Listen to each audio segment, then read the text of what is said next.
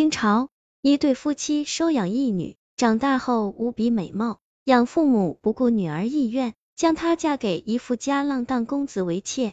出嫁当天，女儿穿嫁衣突然倒地，当场身亡，养父母后悔莫及。半年后，此女被发现出现在另一户人家中，养父母找上门，却羞愧难当的灰溜溜离开。乾隆年间，潮州海丰县有一对姓曾的夫妻。他们婚后十分恩爱，但可惜多年来无一子女，两人一直心心念念，总想认个干女儿或干儿子，图个老有所终。这日，一灰袍男人携着一个七岁女童登门拜访，说自己太穷，养不起女儿，想把女童送给曾夫妇抚养。夫妻俩听罢万分高兴，不由分说给了灰袍男人二十两白银，还留人家吃了一顿晚饭，便留下女童。让他离去了。此后，女童成了这对老夫妻的养女，起名叫岑梨花。说来也是欣慰，岑梨花从小就长得貌美如花，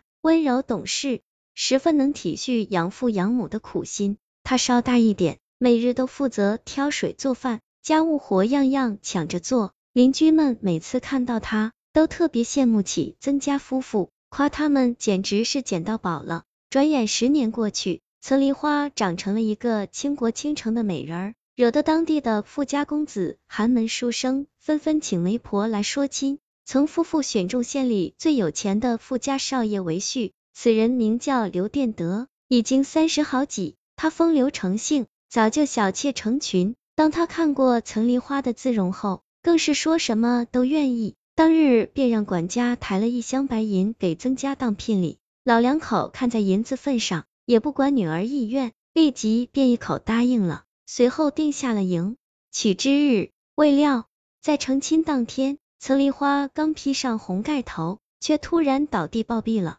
红事变白事，现场乱成一锅粥。曾父母更是哭得晕厥。那新郎官刘殿德一听说新娘子还没上轿就暴毙，当即就翻脸不认账，赶忙叫人把聘礼搬了回来。岑梨花死后。被安葬在县北的一个坟地里，纵然是香消玉殒，也令无数男人叹息。过了半年后，众人才慢慢把此事给淡忘了。这晚，刘殿德骑马来到临县找友人喝花酒，行于大街之上，突然看到一个很像曾梨花的女子，挽着两个衣着华丽的老翁老妇，有说有笑，缓缓前行。刘殿德紧跟其后，细细偷窥。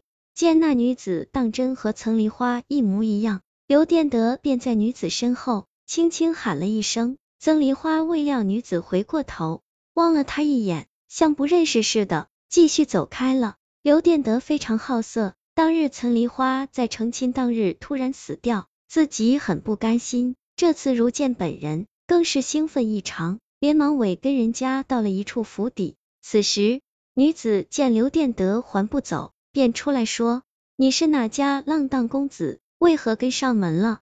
两人一走近，刘殿德更确认了是曾梨花，于是笑道：“梨花啊，你为何复生来到这里了？快跟我回去继续成亲。”女子听完动怒起来，指责刘殿德一番，转身就入了府门。刘殿德想跟进去，对方却让家仆把他赶了出去。刘殿德觉得事有蹊跷，回去就找到曾家父母。说出岑梨花没死一事，那曾夫妇起初不相信，但听刘殿德说的有头有耳，念女心切，便带人一同去坟地开观察看，结果发现曾梨花的棺材内空空如也，根本没有尸体。次日，曾夫妇急忙赶到临县，想找女子当面确认。到了刘殿德说的那一家府邸，得知这家主人姓李，女儿在昨晚突然暴毙了。此时。李家夫妇迎出门来，仿佛早知道曾父曾母会来，请他俩进入认尸。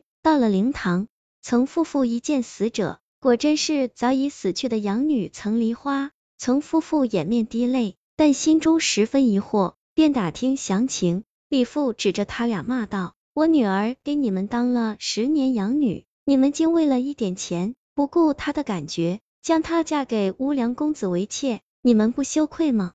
夫妻俩一听，满面通红，不敢抬头。李母告知称，自己曾双有一个女儿，在七岁的时候，让人贩子给拐走了。半年前的一晚，一貌美女子来到府上与李夫妻相认，说是他们的女儿，双方以胎记、姓名、经历比对后得以确认，一家人相认痛哭。曾梨花自此就在李府住下，每日都在父母身前尽孝。昨晚刘殿德闹事后，曾梨花方才说出真相，称自己半年前就死了，死后因为念及有亲生父母的大恩未报，死也不愿去投胎。鬼差念他难得有这份孝心，于是偷偷破例放他还阳半年，去尽儿女之孝。为此，曾梨花在死后又得以从坟墓里活过来，借助鬼差的指引，径直找到回李府，回到了亲生父母身边。昨晚，曾梨花哭着说完事情原委，表示半年时限已至，